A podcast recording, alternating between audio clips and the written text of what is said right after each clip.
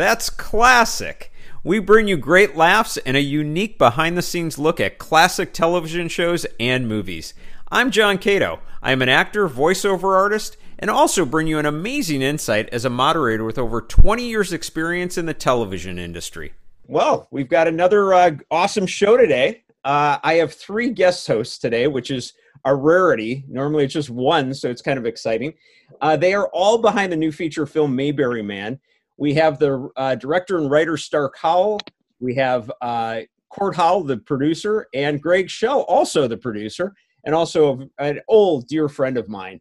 Um, a perfect group to discuss probably one of the best written shows of all time, and that's not just saying that; that is for real. The Andy Griffith Show. So, welcome to all of you. Thank you for being here. Thanks for Thank having you us. for having us. You got it. So, so Cort, what do you what do you love most about the Andy Griffith Show? Well, the Andy Griffith Show was a little bit before my time. Um, it was probably off the air by the time I was two years old, but I watched Or it we, we don't we don't really care about your age, but go on. Yeah, but it, I watched it a ton, you know, in reruns growing up, and uh, it's just a classic. It, it and it holds up over time. And as we got into this movie project, you know, really looking at it even more closely, um, you know, it's just an uh, incredibly well written show, uh, very well produced. If you look at uh, you know these scenes that are basically filmed on different days in completely different cities you know the interiors to the exteriors. Uh, it's all just seamless. The performances the the technical uh, aspects of the production um, and of course the storytelling which you don't really get. Today it's like joke joke joke joke joke. There they really let the scenes breathe. They let the characters and the and the performers really do what they do best and you know with what Andy and, and Don were doing uh, just a fantastic uh, show. It Yeah, never no, gets no laugh track either. There was no laugh track. That you're right. It was more of a character driven uh, rather than like a, a joke driven show. That's that's very true. Uh, Stark, by the way, and by the way, you guys are brothers, correct? Yes, we are. Yeah. So Stark, what you have a special tie-in to all of this? Uh, it's a, it goes a little bit further than just the show. You you are uh, familiar with some of the actors. Is that correct? Yeah, well, well, I think most people realize that my dad was on a couple of episodes. My dad was an actor, and uh, my dad and Ron Howard's dad were writing partners, and Wow. uh, and best friends. And so we grew up. Probably, I think I want to say from maybe eight years old. I think is the, my earliest memory of uh, just kind of growing up with the Howards. Mhm. we would just do all kinds of stuff. We'd play, you know, back in the 60s, we'd be playing wiffle ball and we'd go to the park, we'd do all kinds of stuff. Um, and so we just got to kind of live vicariously through their stardom. Um, me and my older brother, who was a year older than me, Mhm. we were not in the business or anything, but we enjoyed hanging out and, and, and doing all kinds of fun Did stuff. you and visit them on the sets or anything like that? no, we did not. I, I the only memory I have of one anecdote is when Ron Howard was going to be on a Marcus Welby MD, and it's an old show in the '60s, and he was Robert supposed to be able to. He was supposed to be playing tennis, and he didn't. He wanted to brush up on his tennis, so he called me up, and he and I went and played tennis for an afternoon. Uh, that's about the only involvement I've had with his career as far as uh, you know going on a set or doing anything. Well, o- other than starring in his uh, some of his earliest films, uh, Oh, well, that's true. silent movies. yeah, he did some when we were about ten or eleven. We he did some uh, Super Eight movies, and uh, my bro, my older brother, myself, Clint, and another kid, neighborhood kid, uh, were recruited to be in his movies. We did two of them, and they were a lot of fun. One we shot. Um, uh, I think that we did each of them in one day, but the amount of coverage that Ron got, he was Ronnie back then, uh, was pretty amazing of all the different shots. Uh, and so you could see he had the talent from a young age. I mean, he he'd probably been wanting to make movies for a few years now. Then, and he was probably 15, I want to say, when he did that. Wow, that's Um, interesting because he, he yeah, so that's kind of cool. I mean, how old? Any idea how old he was? Didn't he do "Eat My Dust"? Didn't he? It Wasn't that his big like breakthrough? That Is was one of his first uh, movies that he did. That was um, I don't know if that was his first Well, he- He starred in Eat My Dust in exchange for the opportunity to to direct uh, Grand Theft Auto. That's the story I heard. Okay, yeah, I think yeah, that's what I heard. I think that's right.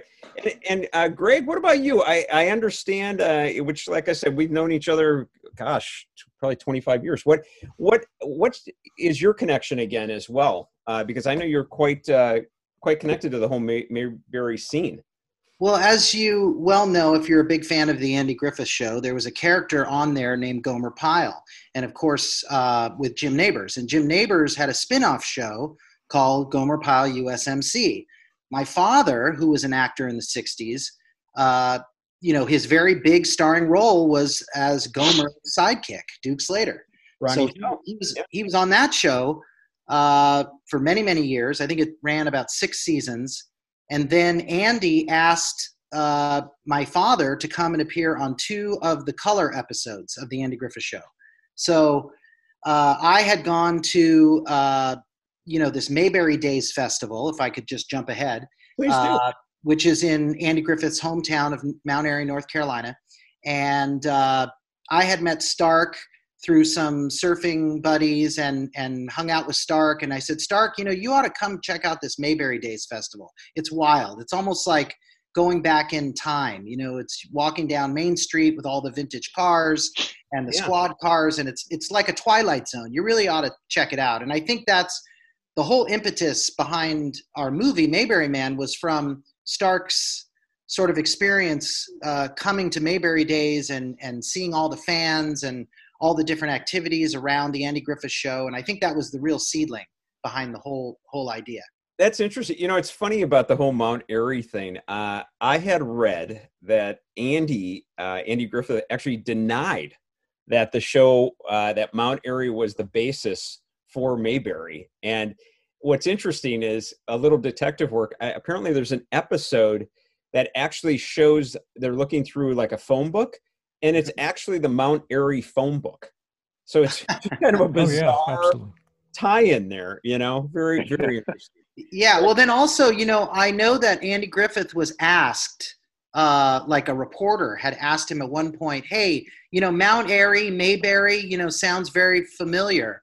And, uh, you know, I, you know, we, we just want to confirm or deny whether this is ba- Mayberry is based on Mount Airy. And Yeah. his answer was, kind of sounds like it, doesn't it? And that was it. That was his response. So Right. you have to take that for what it's worth. I hear you. I've got one. You know, Cort. Uh, I'm sorry, Stark. It's this was interesting. I, I don't know. Now you you obviously knew Ron pretty young, and it's funny. I, another thing that I have I have found out uh, is that in the opening credits, which are so famous with Andy and Opie walking, you know, with the fishing pole and heading out to the lake or whatever. Apparently, he was six years old and he didn't have enough strength to throw the rock. He literally like tosses a rock. He didn't have enough strength. yeah. so they had a production assistant in a bush that actually throws the rock and they have it so that it, it looks as if he's throwing it, but it's actually coming out of the bush. Um, and he didn't actually throw it. Was he really that like, you know, kind of wiry of a kid? No, I just think that he couldn't get the rock to all the way to the water from that road. It wasn't that he couldn't throw. I mean, Oh, he, was, gotcha. he liked sports a lot, and you know, we played a lot of baseball and basketball and things like that. No, I just don't think he could reach the the lake I got at you. the distance that they and needed if- that splash. And you, yeah, if you see the size of that splash, that was a pretty sizable rock. Exactly. That's a good point. Cort, hey, Cort. So your dad, uh, well, both of your uh, dad, uh, what what was the part that he played in the show? So he played a character called Dud Wash, who was uh, the hillbilly boy that uh, came back from uh, serving his country to marry Charlene Darling, and this was the uh, the episode that introduced the Darling family. Yeah. Um, and uh, you know, in that first episode, I think it's called uh, "Here Come the Darlings." Uh, you know, he's like in the final scene. He steps off the bus, uh, and then a few episodes later, there's an episode called "Mountain Wedding," where uh, they introduce Ernest T. Bass. Uh, because he doesn't accept the fact that uh, Charlene and Dud got married by the Justice of the Peace. It's not a proper uh, preacher wedding, and Yeah. so then they go up to the mountains and uh, uh, recreate or, or, create a uh, another wedding ceremony with a preacher. Um, but uh, because Ernest T still thinks he has a chance to steal Charlene away, uh, that's the episode where uh, Barney dresses up in the wedding dress, and uh, and of course Ernest T snatches uh, Barney in the wedding dress, and they can finish the wedding, and uh, it's all official, and and everyone's happy and getting along in the end, and and they sing a song and dance. Gotcha. Yeah, Howard Morris, who played Ernest T. Bass, a funny one funny one about him that uh, I'm sorry, it just takes me there is I don't know if you knew this, but he actually later ended up playing Mayor McCheese on the McDonald's commercials. Oh yeah. I believe it. I believe it. Talk about a crazy one, yeah.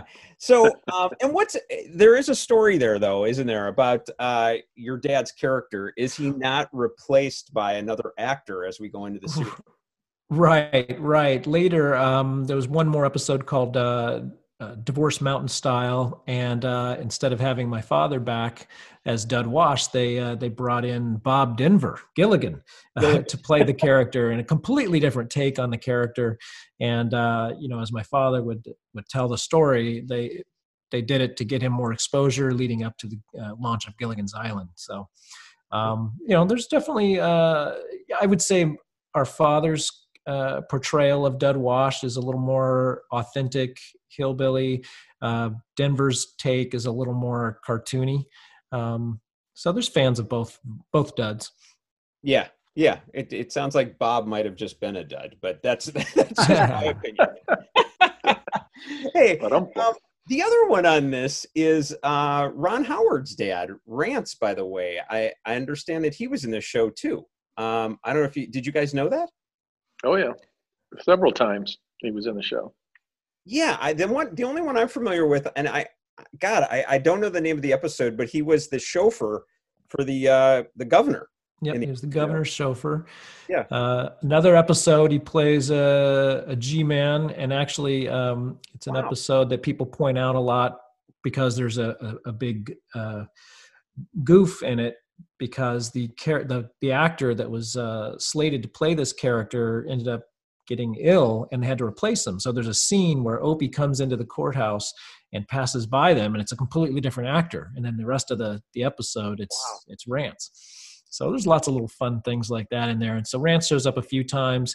Uh, the episode where they all think that uh, Andy and um, uh, Crump, Helen Crump are going to get married. Right. Uh, he's part of the group in the the house that you know redoes the bedroom at the end of the and he's in that scene. So he's he pops up uh, from time to time as does clint as little leon you know. Oh i forgot all about that. That's right clint. Jeez. Yeah even then. What um hey uh by the way it's it's hard not to talk about this show without talking about don knotts. I mean obviously we've discussed a little bit about andy and some of the the tie-ins with with Opie. But I mean, you know, Don Knotts' Barney is just iconic. Um, Greg, what? By, by the way, what what you have a connection there? Is that isn't that correct? Well, yeah, in the sense that my father was, you know, uh, real life friends with Don Knotts. So I remember my brother and I have clear memories of, you know, Don and his wife coming to dinner at our house in the 1970s. Wow. Uh, and it wasn't until maybe a little bit later when I was a little bit older, maybe eight, nine, ten, somewhere in there, that I realized that all these friends of my father's were these people on TV. And of course, Don Knotts being one of the big ones. Uh, I think it was uh, the, the, Apple Dumpling Gang. Uh, I saw that in a movie theater, I want to say in 1978. And I remember saying, There's Uncle Don, there's Uncle Don. You know, yeah. so so that was a real uh, treat uh, in order to have Don Knotts, you know, living in Los Angeles and having him actually, you know, a friend of my dad's. That was really, really special. Was was uh, was he anything like the Barney character? He's not. You know, that's the funny thing. You know, a lot of people know this about Don Knotts. First of all, he was a very shy person in real life. You know, he he barely spoke. You know, at the dinner table, he was very quiet. Um, he was he loved the ladies. you know, there's no getting around that. He yeah, I have heard that. I he was a ladies' that. man. Yeah, and it's wild to think that, that he attracted them. Yeah, this wayward sort of weird, you know, hokey deputy becomes like this sort of you know the Burt Reynolds of of all hokey deputies. You know. Wow. Uh, he was he was quite a ladies' man, but he was also a very very uh, genuine and just a lovely human being. And my father, when he passed away, my father was the MC at his funeral. Oh my gosh, I didn't even So- know that. Yeah, so my father sort of officiated the funeral and called up all the different uh, people like Carl Reiner to come up and Mel Brooks to come up and you know all these different you know very famous comedians uh, that had nothing but praise for Don and his talent. Oh, that's really cool. I, you know, it's it's interesting about Don Knotts too. He he was so, as I said, so iconic, so a part of the Andy Griffith Show, and yet after five seasons, he leaves. And I think I think, especially for people watching the show at the time, they're probably like, "Why? Why did? Why would you possibly want Don to leave?" And you know, I I think he always felt bad about that because he didn't intend to leave. He didn't want to leave, but Andy Griffith had stated that the show would go five years and then they were going to be done. So he committed to a, I think it was a five pitcher contract over at Universal because of that. And, um, you know, which of course were some great movies, Ghost of Mr. Chicken and a bunch of others. But um, what was it? Yeah, yeah, and like the uh, incredible Mr. Limpet and all that other stuff he did. Yeah. Well, let's not forget the Love God. Oh, the love god. Yeah. yeah, without a doubt. I oh, I, I love every one of those actually. So um let's let's uh I, I think I you know it's hard not to I mean obviously you guys just you know went and I know you're still actually in post on this uh feature that you've done, Mayberry Man.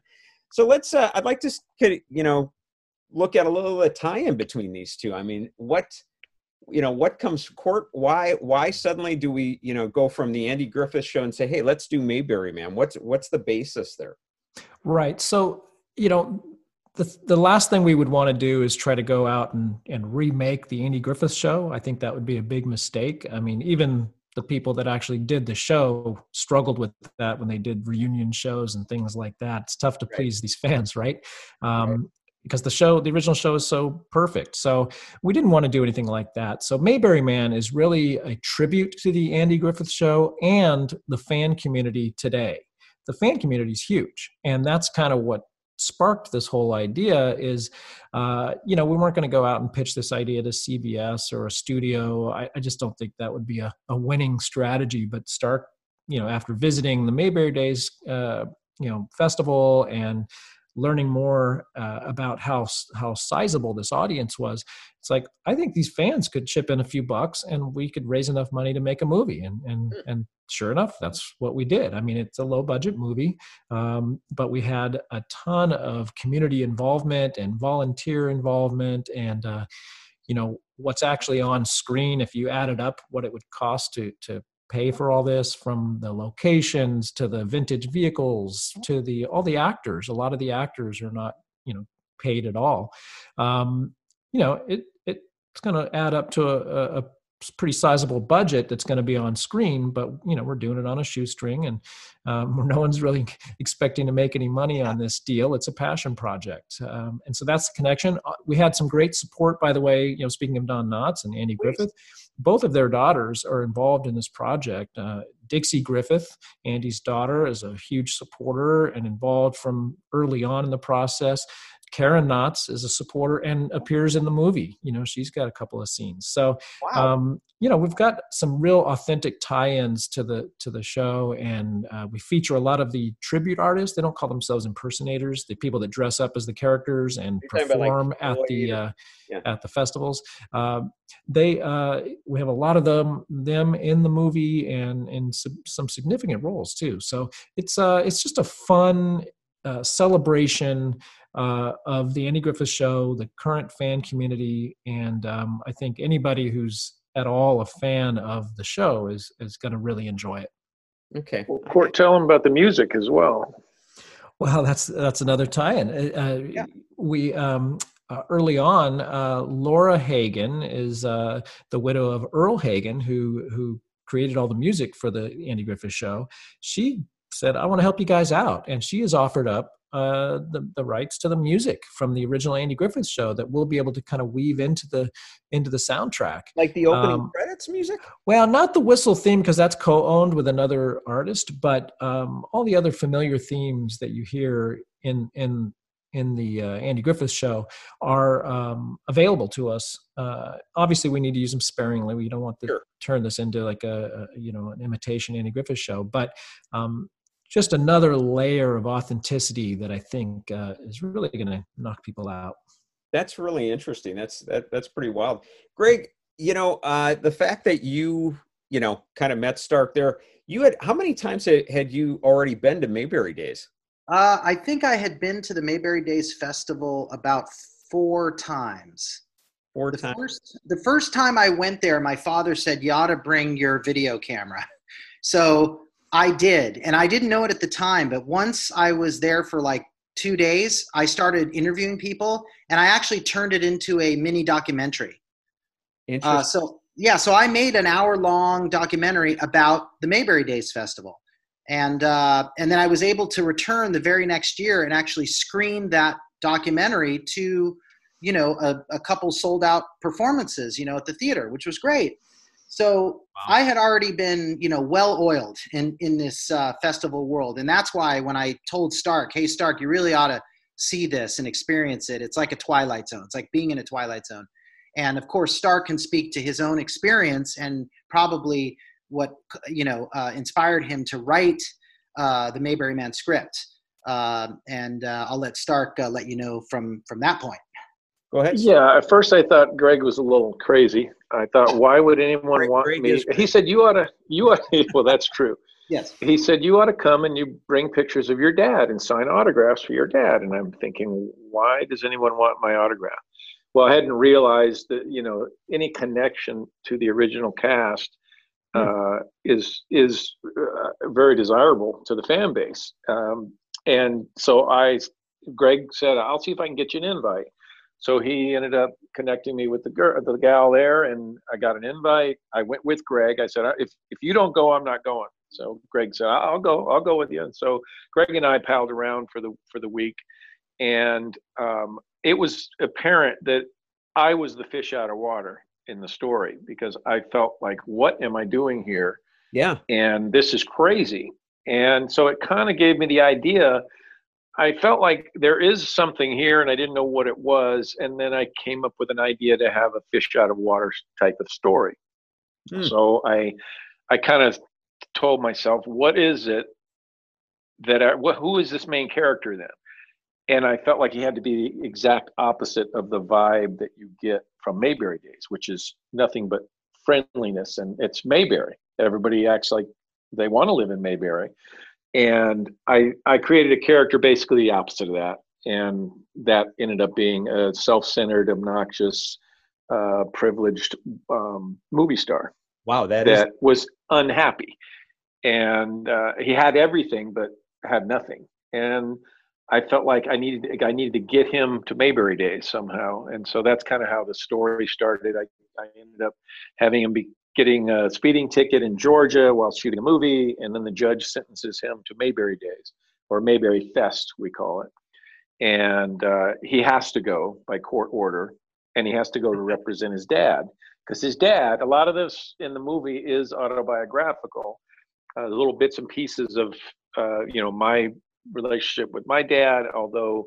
it's not it was never estranged. I created the uh, relationship between our movie star and his father who was on the show as a broken relationship. And so he did not want to go to mayberry fest and he did not want to represent his dad. And so it's just kind of his journey um, and then he and ultimately kind of reconciles with his dad at the end and um, Mhm. like i said that's not really based on my own experience but i beefed it up for the story Well, you know, it's it's interesting uh, actually that you say that. I mean, it's kind of funny that you do that with the um, uh, the the tribute, you know, with to your dad, kind of, you know, a little bit. Um, even though it's a, it was a, you know, obviously you sound like you were much closer to your father. Because I know in the opening credits of the original show, I know that it's a very subtle thing, but Andy shakes his head, and that supposedly is a tribute to his father.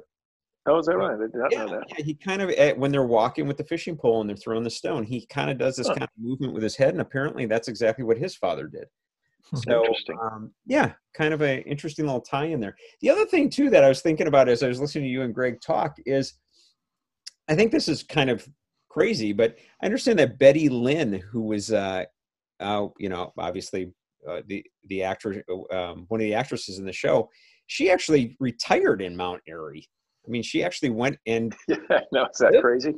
I mean, Andy's hometown. She moves back. you know, Well, they take pretty good care of her out there in Mount Airy. She is uh, she is royalty. Oh yeah, Yeah. she's the she's the queen bee in that beehive. Oh, I be- I believe it. I mean, eh, just the fact though that she did it. I mean, where, when does that ever happen in a television show?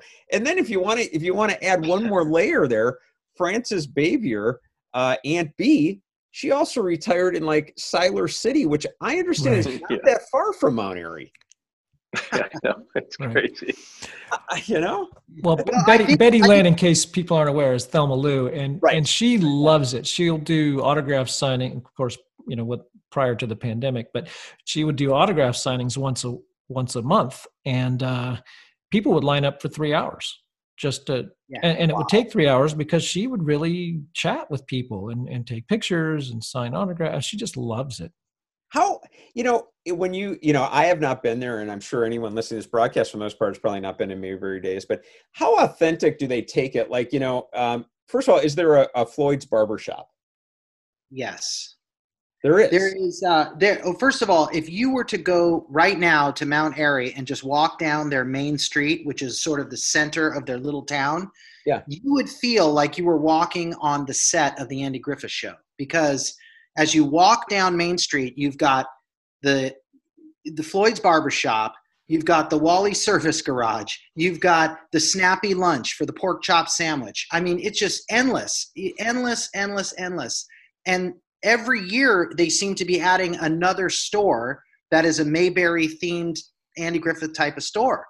Well, you've got the Loaded Goat restaurant named Loaded after an Goat episode, Restaurant. the Loaded Goat. exactly. wow. So, So, if, it's if you really want, authentic. I don't think you can get more authentic than Mount Airy when it comes to Mayberry. that's interesting. Little you know little details on the show that I'm curious about. Like in Floyd's barbershop, they they claim that the calendar was always on February. It never left that month.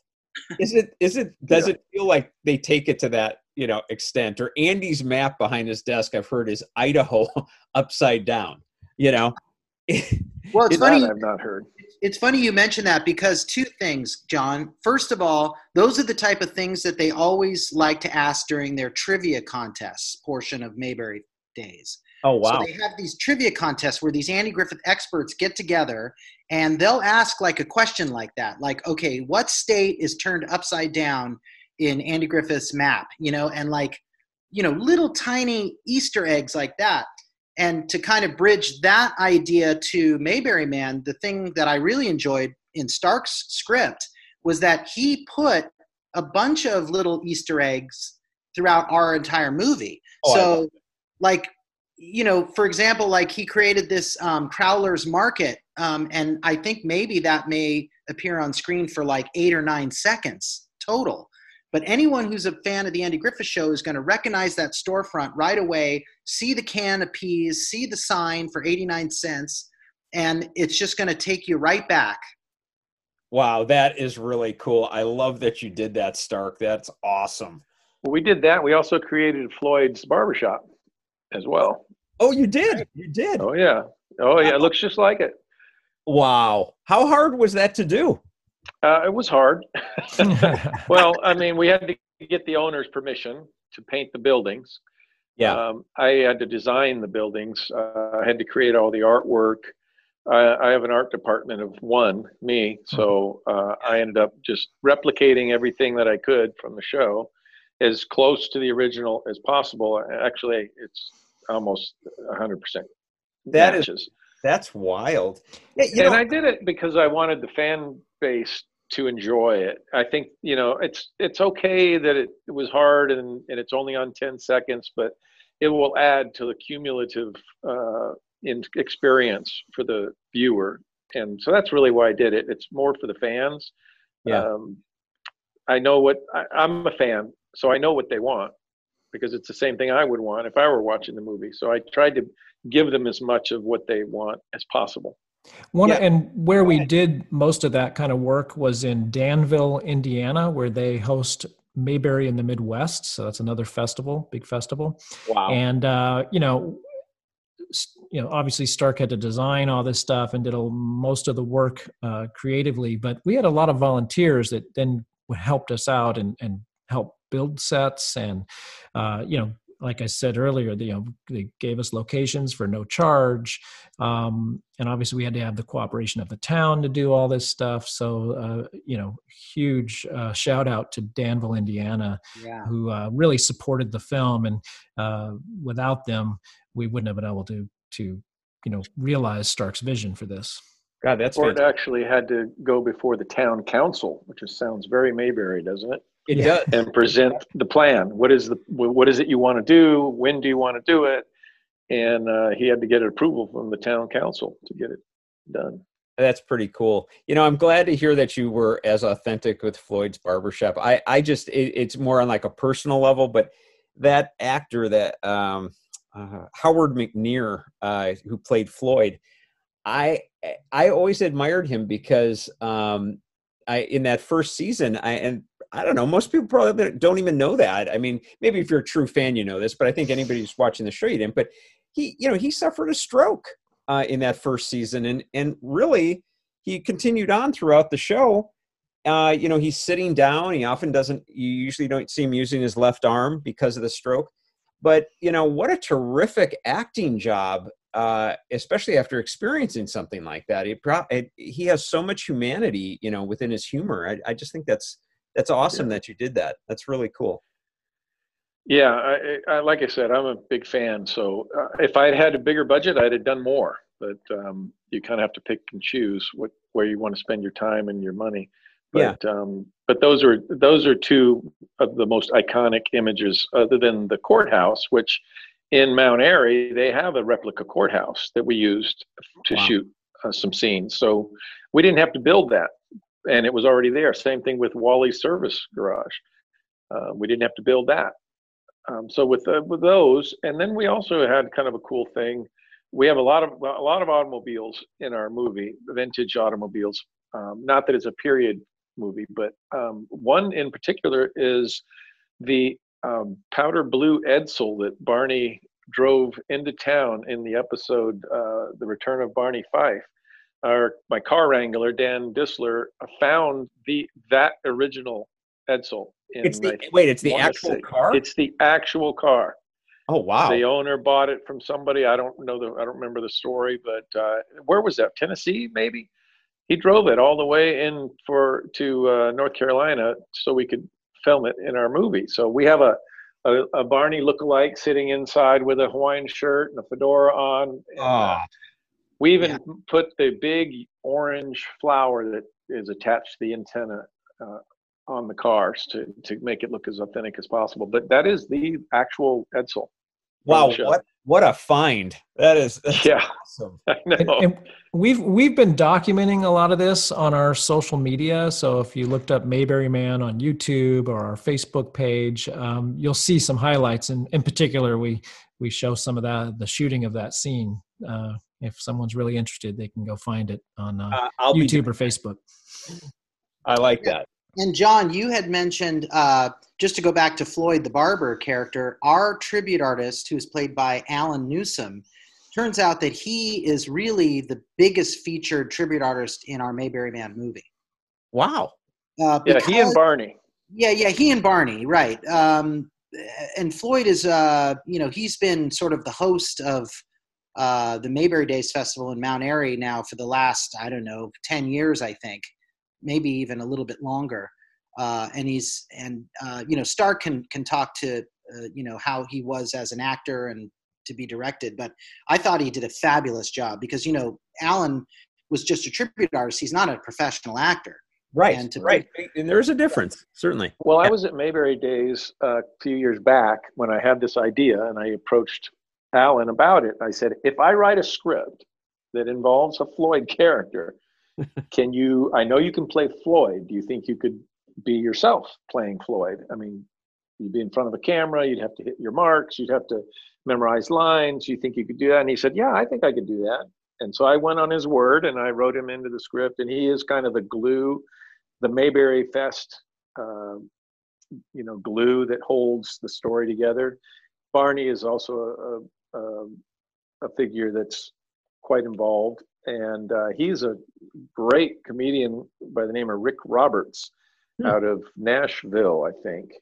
And uh, I saw Cort sent me a YouTube video of him as Barney and as just a stand-up, and I thought this is a this is a great Barney, and he knocked it out of the park as well. So the, the Barney and Floyd, um, it, you know, it's very iffy when you get people that haven't done this before. You don't know if they can pull it off. Comedy is hard. It's either going to be funny or it's not. It and, and, when it's not, everybody knows it. Yeah. And yeah. Uh, but these guys just these guys did a, such a great job. I was thoroughly surprised and fortunate being a first time live action director that I didn't have to, you know, pull teeth to get a performance out of someone because I wasn't sure if I could even do that. Right. And they made it so much easier for me uh, just by knowing their lines. Uh, there is an Otis character. His name's Kenneth Junkin. He does Otis at the Mayberry Days Festival and Mayberry in the Midwest, and he's awesome. Uh, we have a we have a Goober, we have a Gomer, we've got Ernest T, we've got the Jinx, we've got we got the Fun Girls. Everybody is represented there, uh, with the exception of Andy Griffith and Opie. They just didn't feel like. Um, well, we do have an Opie look like in a couple of scenes. Yeah. Um, but uh, you know, it doesn't feel right to have an Andy Griffith character walking around. Yeah, I get it. Yeah, it, it's pretty hard to replace Andy. Yeah. Well, and yeah. some of these tribute artists have really been rehearsing these roles for 25 plus years. I mean, that's right. how long yeah, Floyd has been doing down. this, like 26 years. Yeah. Wow. And I also want to mention, John, that let's not forget that, you know, making this production during a pandemic year has a whole nother set of, you know, challenges and hurdles that I'm just completely oh. shocked and also absolutely overwhelmed with glee that we were able to pull this off. Yeah, no kidding. How many days did you shoot? The whole schedule is 18 days. Uh, we did about 12 days in Indiana and four days in North Carolina, and we'll have a couple days uh, in a location to be uh, disclosed at a later date. Gotcha. And how many, by the way, you know, I heard early on when we were talking about this, the fan base. How many fans are actually involved in the film? Are there are there some actually in the film? Oh yeah, what's cool about it is I'm look I'm pouring over the the um, footage now, and I'm I'm looking at all of the folks that were in the movie that are basically fans, and they all did a phenomenal job. Nobody was looking at the camera. Everybody was because you know when you're looking at the footage, you're looking at the background. You want to make sure nothing's out of place as far as what actors are doing. Are they, you know, it's a restaurant scene. Are they eating? Do they look like they're eating? Or you know, right. and I'm just surprised at how professional everybody was, and everybody feels completely natural. But what's I think more exciting for me is that when they see themselves in the movie yeah. they are gonna they had such a great time making it. I mean a lot many people came up to me and said you don't know what this means to me. It's a lifetime dream come true et cetera et cetera. Well they ain't seen nothing yet because i'm look i'm looking at them in the movie. They, that's going to be another uh, crazy moment in their lives when they see that because it's pretty it looks like a real movie and they're in it. That's pretty uh, i don't know. I think that's pretty cool Oh, I think it's extremely cool. They they go from being a fan to actually being encompassed in the I guess you could say Mayberry world now. and know? I wouldn't want anyone but the fans. I mean, if I had to choose, I would I would take a fan over a professional extra any day. Right. Because it's just it's all about the family and and to to have the family in the movie, it just makes perfect sense. So I'll tell you what, I'm going to do a quick go around, and then uh, I'd like to actually give you you know quick platform to you know uh, tell us you know kind of where we're going from here with with the film. But um, if you if you have a favorite episode or a favorite movie in the andy griffith show um, i'd like to hear it. So cort is there one that you you have for yourself that you really think of? Well the, the politically correct answer would be you know one of my dad's episodes like mountain wedding. But honestly right. my favorite my favorite episode, it is one of the top episodes, is uh, Convicts at Large, where uh, Barney and Floyd get stuck in this cabin with these uh, uh female escaped convicts, and it's uh, it's just uh, that's my fave. Yeah, just the premise alone makes me crack up. That's great. Um, how about yourself, Stark? Well, I was going to say that as well because I just love um, Howard McNear's you know, you better tell him, Al, you know, and all that Barney and Floyd stuff together. Yeah. Which uh, I didn't think about it, but there's a lot of that in my movie. There's because we have Barney and Floyd together. Uh, that, I wonder if that was. You definitely have that vibe in a couple of scenes. yeah, sure. I didn't even think about it in that way, but um, but th- uh, there's so many. I like I like a lot of them. Uh, I like almost all of them. There's only a few that I don't like. yeah. Um, and I even started watching the color episodes because I was having to design things and I needed color to be able to design.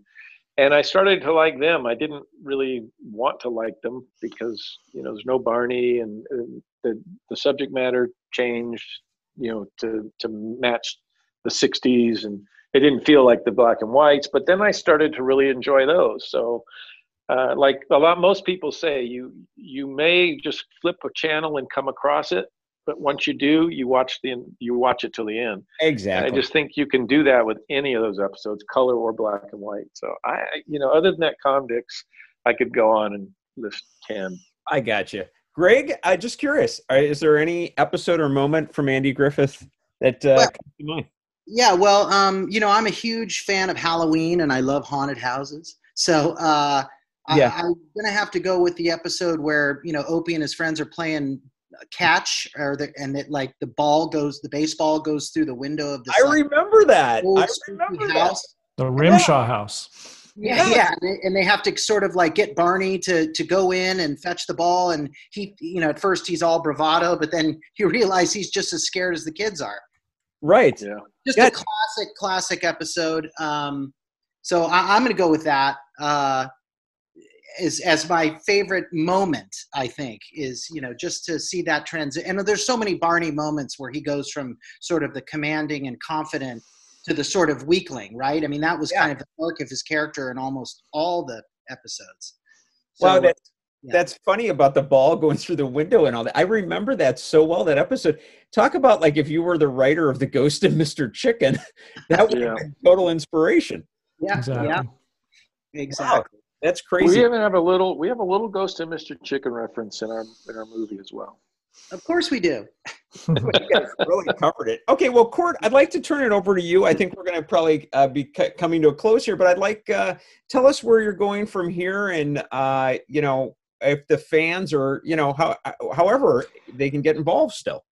Well, that's the thing. That the one of our goals was to make this a, an experience for people. It's not just a movie like, hey, donate a few dollars and we'll see it in 18 months with a film. Uh, right. The whole process is an experience. So we've been putting out updates and behind the scenes, you know, stories and uh, giving people a lot of access. And it's really not too late to even get involved. We actually have one more shoot day where if someone really wanted to be in the movie, um, uh, there is one last opportunity uh, to be an extra. But um, you know, we still need support. We've got a lot of post production work to do, and uh, we've got some really uh, good opportunities ahead of us as far as some some post production uh, facilities that we have access to, and, but we still got to pay for stuff. So um, we're still in a sort of a fundraising. Uh, we're always in a fundraising mode, and so if people want to get involved and they uh, want to be part of this and sort of join join the family, yeah, where do they uh, go?